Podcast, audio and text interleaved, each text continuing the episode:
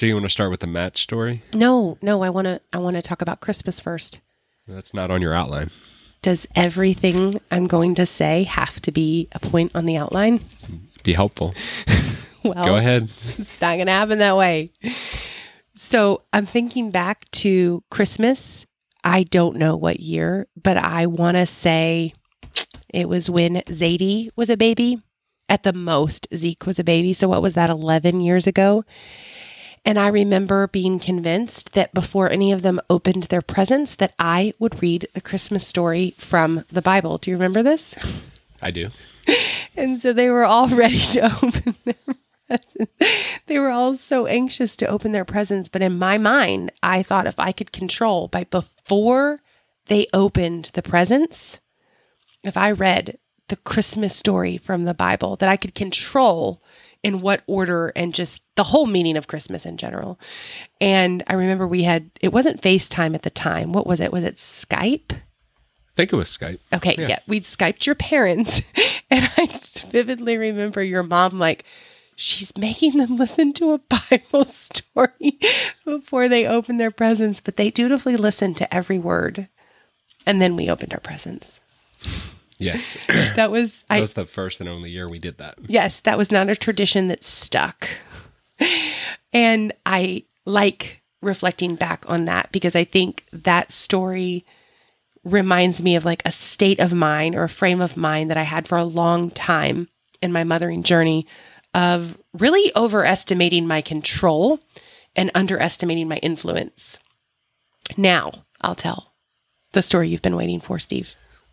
The match story. Yes, the match story. The first thing on your outline. Yes, the point one on my outline. Okay, Gotcha. so Zach was was he three? Maybe. We had no other kids at the time. We had just Zach. So our exclusive attention was solely on him for better and worse. And and the business. We were running the sign shop at the time. And so we had put him to bed and he was for some reason we put him to bed in our bed, which wasn't like a normal part of the routine, but something we did sometimes. And so we put him to bed and then I was going downstairs to watch a movie with Steve and he saw a candle on the entertainment center in our room and he asked about the matches and he asked with great curiosity how matches work and step by step everything about it. And being the young naive mother that i am i went into great detail exactly how it's done. I mean i just saw this as a moment to capitalize on his passion and his interest and his curiosity. And of course i included you don't light matches. Like that's something mom does. You don't do that. And so then I tucked him into bed and went downstairs and got settled onto our green, comfy couch, ready to listen to a movie. And then what did I hear, Steve? Mom, something very scary. Something. Mama's in panicked, Yes, panicked, panicked. complete panic. I wish maybe we could get Zach to voice in exactly how he said it. He probably would not be a fan of that. But in his most panicked, sweet three year old voice, he said, Mom, something really scary has happened. And just by the panic in his voice, the first syllable, I was already sprinting upstairs. And sure enough, got upstairs to see the bed was on fire. yes, our literal bed was on fire. Not a huge fire, Small fire. very small fire, but our bed was on fire. Our three year old set our bed on fire. And I think that was actually exactly why we then went on to have seven more children. I'm just kidding. I'm sorry. I couldn't resist. It seemed like a metaphorical joke. Was that too much? Do you want to edit that out? No, we're good. Okay. We're fine. So, anyways, of course, we put the fire out. Thankfully, it was Easily put the fire out. Eas- like it was a, a at that point, what a quarter sized yes, burning. It was a smoldering, not a, a smoldering. raging inferno. Yes. And so, and I think that if I remember him recalling the story, he's like, he got scared as soon as it worked to like the match and then he dropped it, but told us right away. And so it was thankfully super easy, easy to deal with, terrifying for all of us because it could have been horrific, right? But super easy. And I just often laugh when I think back on that story because I was ready to just give him all of the information and then walk away and completely trust that I had control over his choices. And I I don't think I've ever stopped reflecting on that dynamic, not continually, but I revisit a lot of this idea of like, how much influence do we have over another human in a relationship and how much control? And I think it's so easy to overestimate the control we have, which is actually practically none, and completely underestimate the influence. Welcome Welcome Welcome Welcome to Celebrate to celebrate Polly Welcome to Celebrate Story. Meanderings in Motherhood. Motherhood. Motherhood. with my mom. My mom. It's my mom. With my mom, With my wife. Julie Wagner. Julie Wagner. Julie Wagner. Julie Wagner.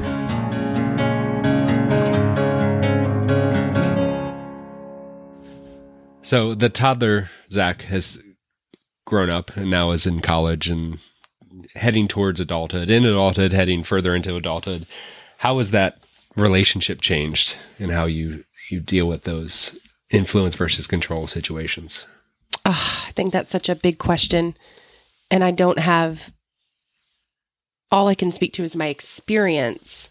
And it's interesting because I think that's there is something alluring about control because I think back to when all the kids were little, when they're first born, you never have more control when they're first born. And even then, there's an illusion of control, right? Like the very gracious gift that they're in your arms. That there's nothing we did to make that happen, but there's an illusion that you have control because you control when their diaper is changed and you you can kind of help put them in a sleep rhythm to where setting up all the things to help them fall asleep and follow that rhythm and you can control what clothes they wear. Like you'll never have a higher amount of control when they're so little. And then as they get older and older and older, there's, I don't think there's less control. I think there's a stripping away of the illusion of control, of how little you control. And then it, it makes me think of, you know, yeah, because Boaz is two years old and he wants to ride his Jeep now that it's working, now that we replaced every part on this cute little toy. Thank you, Steve. Mm-hmm. now that it's finally working again, he wants to take that Jeep and ride it down the street. Or if, if we'd let him, he'd ride it all around the whole neighborhood, Down the highway. down the highway. Yes. And so it's, I mean, we're constantly trying to have power over of like, no, this these are the boundaries. You have to go with an older kid or you have to go with us. Not successful with those boundaries. So what does power over mean? Oh, you know I love talking about this. So I think it was Brene Brown that first introduced me to the dynamics of power. And she helped me understand the difference of power over versus power with. Power over is the typical way we think of power, um, or we talk about power. You know, it's built on force and domination and coercion and control. And power over believes that power is finite, it's scarce, and it's a resource, and it needs to be hoarded. Um, you know, it's you know the opposite of power with. So power with is the idea that power is shared and relational and that when power is shared it expands and it becomes more than what was possible if it was hoarded um, it kind of makes me think about the dynamic that we try to create with our kids with chores. You know power with is shared and it it grows and collaborates and it's built on respect and support solidarity and influence. And power with can build bridges. So you know power over would be you have to do these things and you have to do it to all my standards. Power with would be we need to work on these chores together and giving someone room to make mistakes and giving someone room to fail and power with gives empowerment to the individual and it it builds a bridge. I mean, power with builds bridges and builds connection across differences, and power over builds resentment to the people that don't have the power.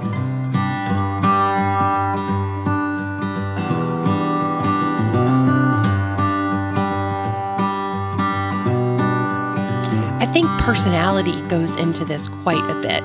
My a good friend of mine who's an Enneagram 8 when she about a year ago she started her own um, learning community, learning cooperative, and she intentionally set up a group of people that shared power over the co-op.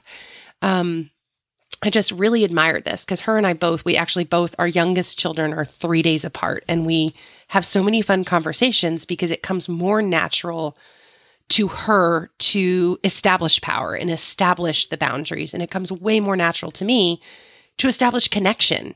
And I get, I can get too far into caring too much about connection. And the flip is true for her. And we, our growing edge is the opposite. Her growing edge is to, to be more empathetic and to care more about connection. And my growing edge is to care more about not giving away, not abdicating what is my power, what is actually my own space to control. And I just, I think this too is what influences my chore philosophy. It's like, it does blow me away how when I share power with the children and the teenagers, they can do far more than I could ever do if I kept the power. If I kept the power and is like, these are the things we're doing in the kitchen, then we could only do what I know and what I, my ability to execute and my ability to manage. But when I share power, not just with cooking, but with education, it really expands what is possible. Now, it does mean that there's more blunders, but it really is a beautiful thing to share power because it empowers.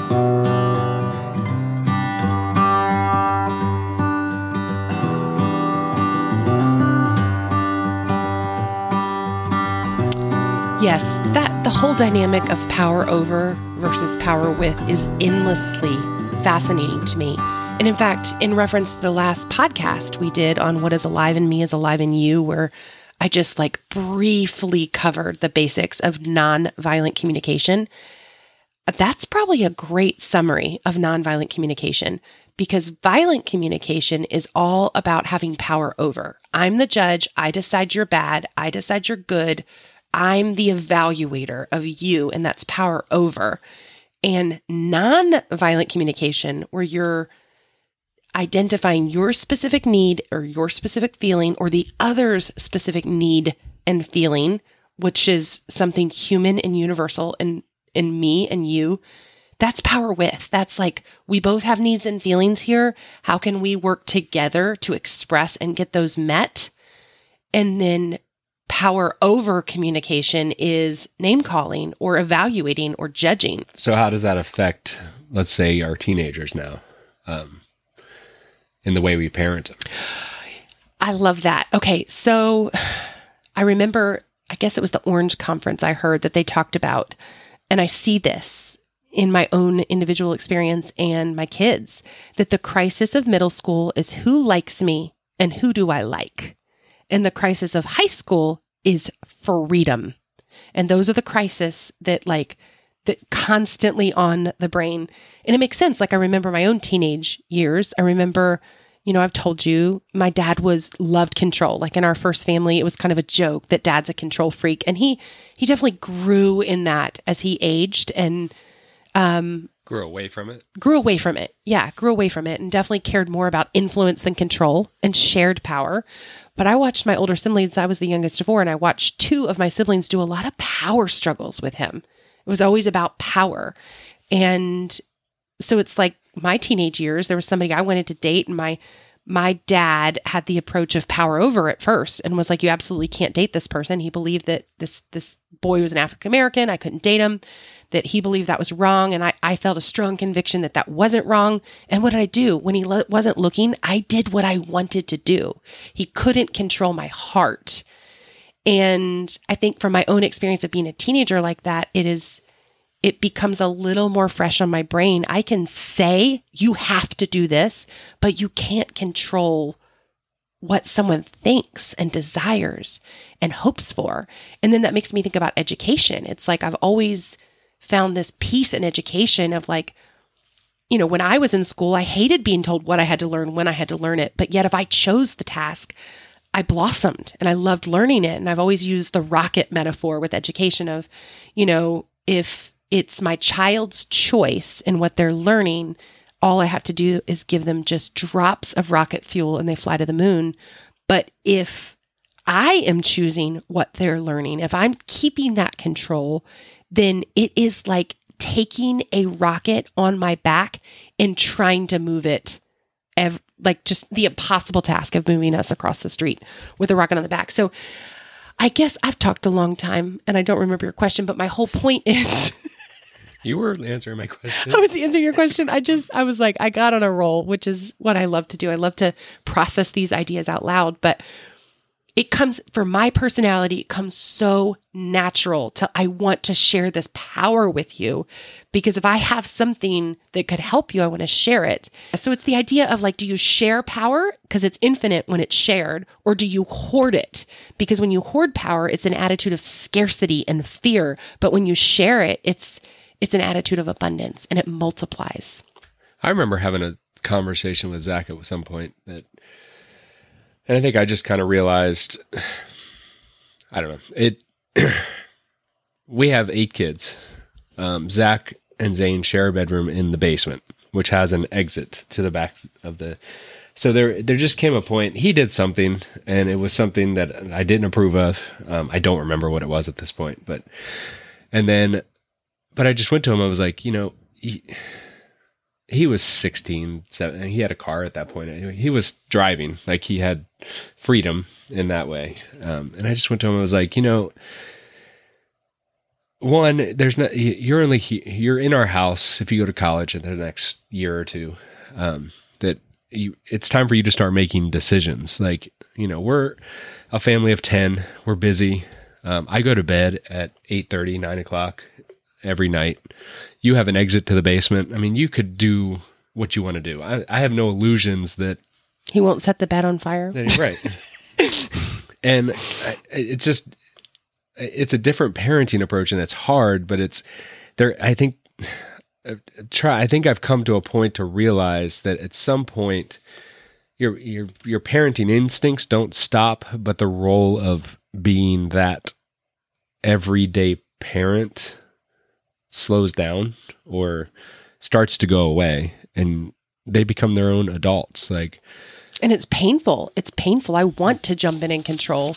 And it's but it feels like when i do that it it hurts the relationship. And i think about how when my dad stopped controlling because he later circled back to me and many years later came and apologized and he realized he was wrong to make that rule and that he he saw that that was wrong and that was a the wrong attitude and the wrong approach.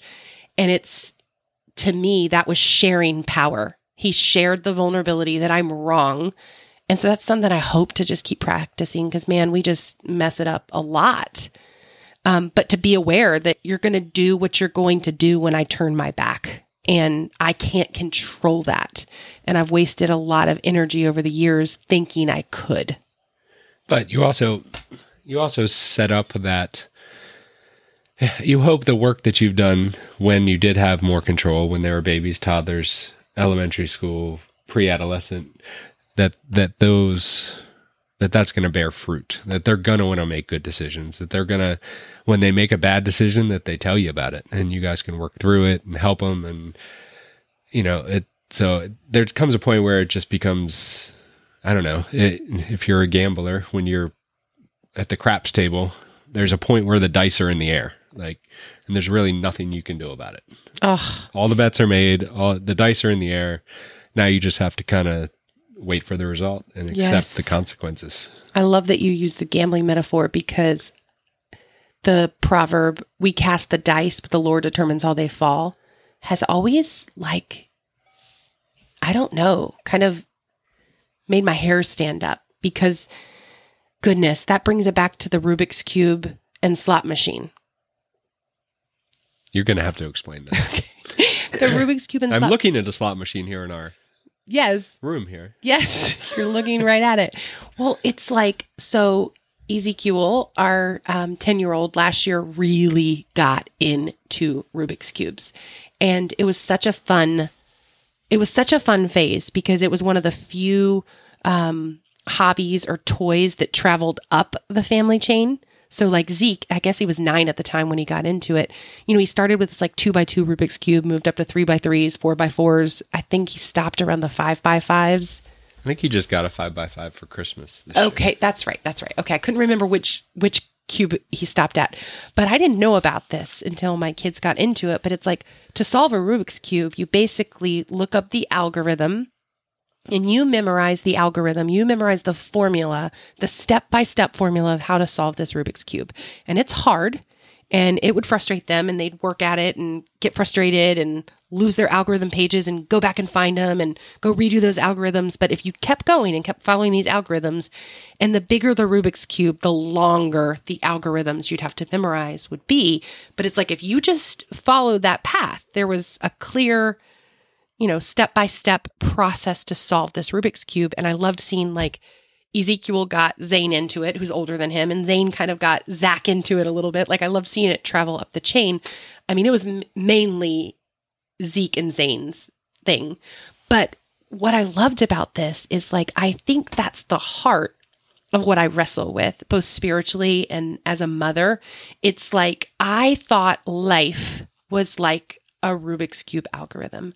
I thought, I mean, I'm sure I knew there were some things you couldn't control, but it's like I thought that if I memorized all these things and followed all these 10 steps, that I would get a certain outcome. And back shortly after dropped, we dropped Zach off to college at Mars Hill.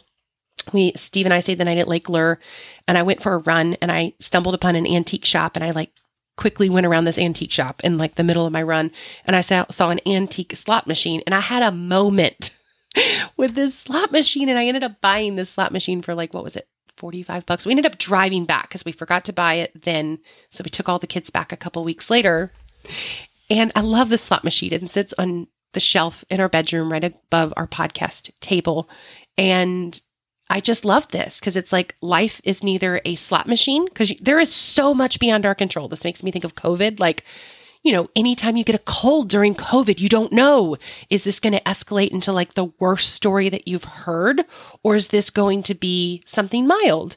And it's like you have influence over some of the things in your body, but you don't have control over all the things in your body. And so this metaphor, this visual was like something really helpful to me to chew on and it, it, like i just thought about how it's like life is neither a rubik's cube and i got into this long voxer conversation with my best friend from college of like it's not totally a rubik's cube and it's not totally a slot machine. It's somewhere a mix of both.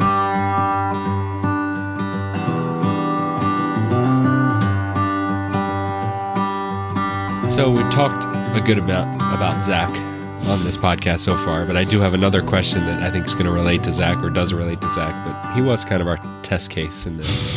he had a four and a half year head start on the rest of them, and then there were a lot of them after that. So, um, how did control, the idea of control versus influence, change after Zach got diabetes for you?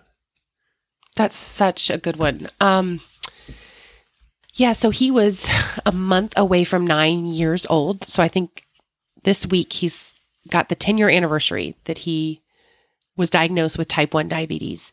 And I don't think many people know, but type 1 diabetes is insulin dependent diabetes. So, for reasons we don't entirely understand, you know, environmental, genetic, and autoimmune factors, that's when someone's pancreas just literally stops working. Um, and so then we were quickly launched into this world of every single food item you had to know. Like you couldn't just have a banana, you needed to know was that banana an 18 gram carbohydrate banana or was it a 23 gram carbohydrate banana? Because that's a difference between one unit of insulin and a unit and a half. You couldn't just go around and have a 66 gram Coca Cola. I mean, that is six units of insulin and you need to like do that in advance. I mean, it's this insane mathematic puzzle all the time. And if you know a type 1 diabetic or and I I just know less about type 2 diabetics, but I bet it's similar. Um just tell them they're doing an amazing job because even on their worst day, the amount of math they are constantly doing every hour to do the work of their pancreas is truly breathtaking. It's truly breathtaking because you're okay. So you had a bowl of chili. Well, how many beans were in that chili? Because that decides how many units of insulin, because that's your in a bowl of chili, that's your carb source. So it's like this constant mathematical equation. And it's like, you know, you know, like with anyone's suffering, it's just an unveiling of how little they control, right? Like the slot machine. And I think you know, there's such an attempt, human nature, to not just teenagers want freedom and control, right? Like we all are grasping at what we control. And I think I still wrestle to this day. You know, I'm pretty hardcore. You know, we go to Chick fil A. I don't mind that the kids will get a soda at Chick fil A, but it's like, don't you dare ask me for a second sugary drink. It's like, I just can't even handle it. And I think, you know, it really is like, um, it's a battle of fear of you know i can't control whether your pancreas might stop working but i can influence how much sugar is going into your body. Um, so i think that my whole reaction to that and just the patterns and habits i have are a reaction of wanting more control than i have. I think I remember on a, a work trip that you went with me down to Atlanta last year, last winter, maybe. is that where the ferris wheel we rode yeah, the ferris we were wheel the big Ferris wheel. Um, we listened to a talk by Dan Siegel, Dr. Dan Siegel. He had an illustration about kind of chaos versus control and a stream, or oh yes I sort of remember it. Do you? Yes, let me read that because that is such that is a beautiful summary um of kind of that balance that I wrestle with and I think it's so relevant to the pandemic, the COVID world. It's like what do we really influence and what do we really control? Um so this is what he says. He says imagine a peaceful river running through the countryside. That's your river of well-being. Whenever you're in the water, peacefully floating along in your canoe, you feel like you're generally in a good relationship with the world around you. You have a clear understanding of yourself, other people, and your life. You can be flexible and adjust when situations change. You're stable and at peace. Sometimes, though, as you float along, you veer too close to one of the river's two banks. This causes different problems depending on which bank you approach. One bank represents chaos, where you feel out of control. Instead of floating in the peaceful river, you are caught up in the pull of tumultuous rapids, and confusion and turmoil rule the day. You need to move away from the bank of chaos and get back into the gentle flow of the river. But don't go too far, because the other bank presents its own dangers. It's the bank of rigidity, which is the opposite of chaos.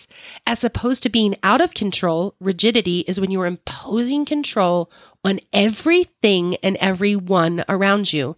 You become completely unwilling to adapt, compromise, or negotiate. Near the bank of rigidity, the water smells stagnant, and reeds and tree branches prevent your canoe from flowing in the river of well being. So, one extreme is chaos, where there's a total lack of control. The other extreme is rigidity, where there's too much control, leading to a lack of flexibility and adaptability.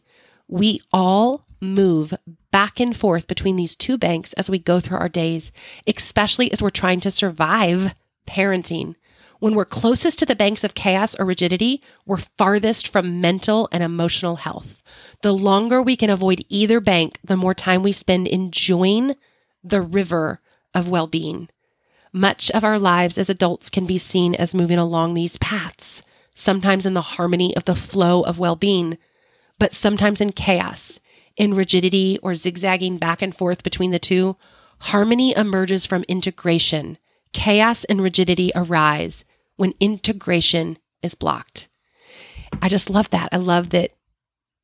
Probably I love that here's this beautiful metaphor of the slot machine and the Rubik's Cube to me. I have a question for you. Which one, now it's my turn to ask you a question. Which one, I'm curious if you would say the same thing as me. Does it come easier for you to get hung up in chaos or easy? Do you think, like, do you get stuck in chaos or rigidity more? I mean, I think I know your answer, but I want to hear your answer on the podcast. Stuck? When I feel stuck, I think it's chaos When you feel stuck, it's chaos. because I I don't handle chaos well.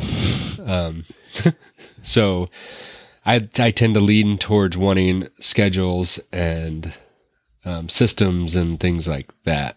Um, but at the same time, I don't.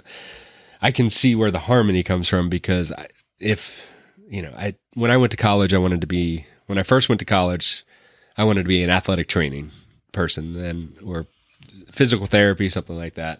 And I was like, I don't really like science that much, so that didn't last very long. And then I was like, I'm going to go into business. I'm going to be an accountant.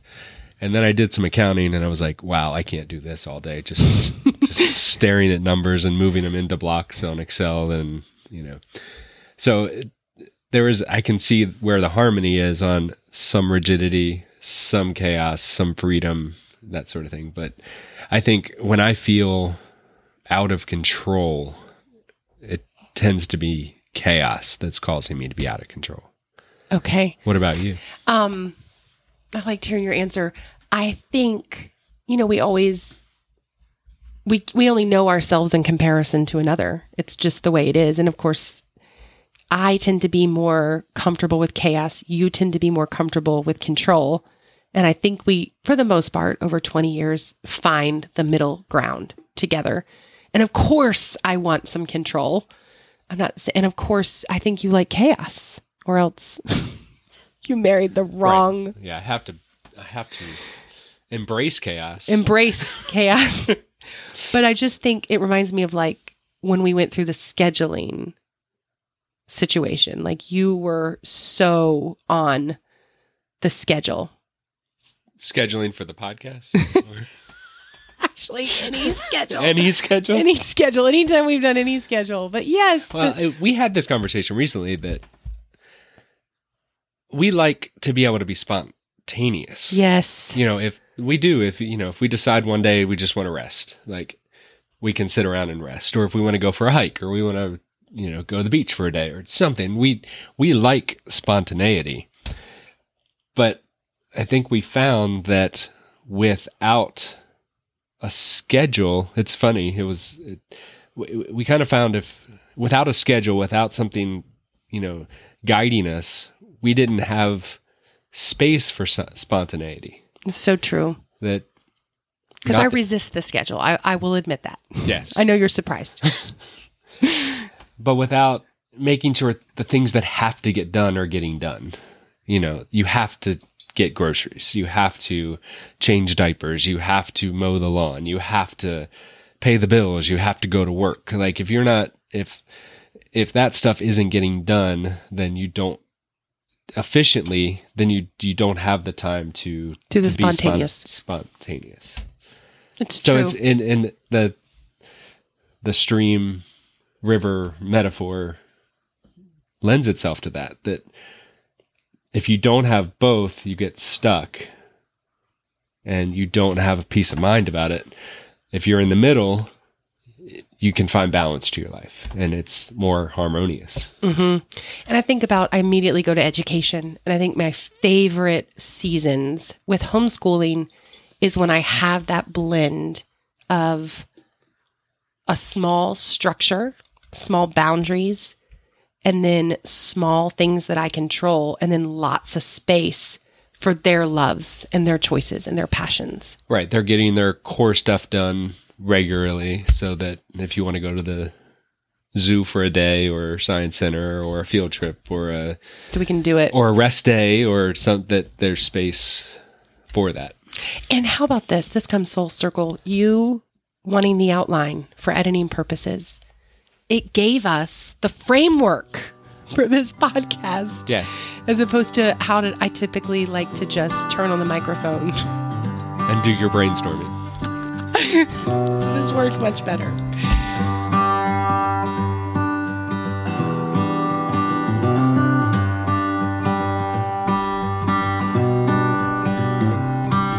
A few years ago, for Zoe's birthday, I think she was eight, we saw the movie Leap. And he, she had a group of girlfriends that went with her. And after the movie, before lunch, all the girls were leaping doing all these dance moves to the car and in the parking lot and everywhere. They were just literally trying to imitate all the dances they just saw. And we recently kind of rewatched this movie with my younger boys. They did the exact same thing. It's like you see it and then you want to try it. Or I think about the time that Ezra binge watched all those Spider Mans and then he was throwing webs all around the place. I mean, if you're a parent, I'm sure you've seen this too. Or even if you're not a parent, I mean, in my own life, I read, you know, 22 books by Richard Rohr and all of a sudden I'm quoting Richard Rohr. There's a phrase for this. And in researching for the podcast, I realized it actually comes from a psalm. Um, it's the phrase, we become like what we behold.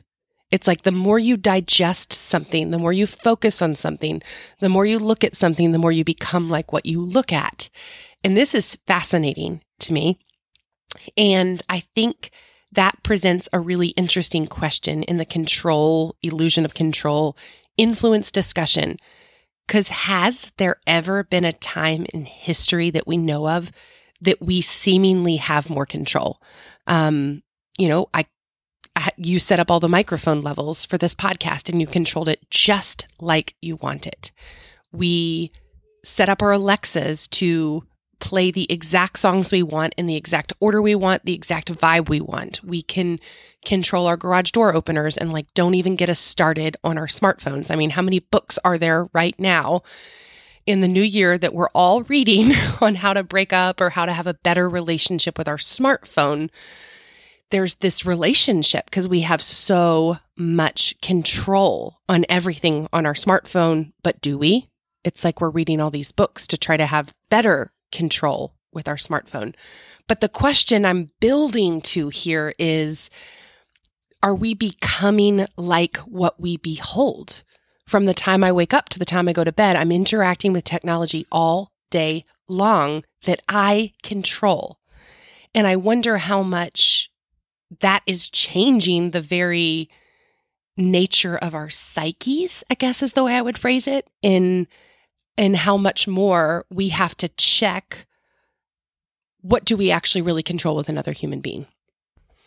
It's just an interesting idea to play with in my head because if I can control everything on my smartphone, I can control when I get messages, I could control so much to a fine degree on my phone and real relationship, real presence is a surrendering of control, a circling of giving and receiving, giving and receiving. And I wonder if there's this subtle tendency in my mind to get used to all the control I have and have a harder time with real presence, with real community, with real relationship because I'm used to so much control. I mean, we've, you know, the whole thing that we've never been more connected, right? We can, people we love, we can Instagram message them, Facebook message them, text them, Voxer them, Marco Polo them, and all those ways of communicating. And those are just some. All those ways of communicating, I have so much control on that conversation. And real presence, real togetherness, you don't.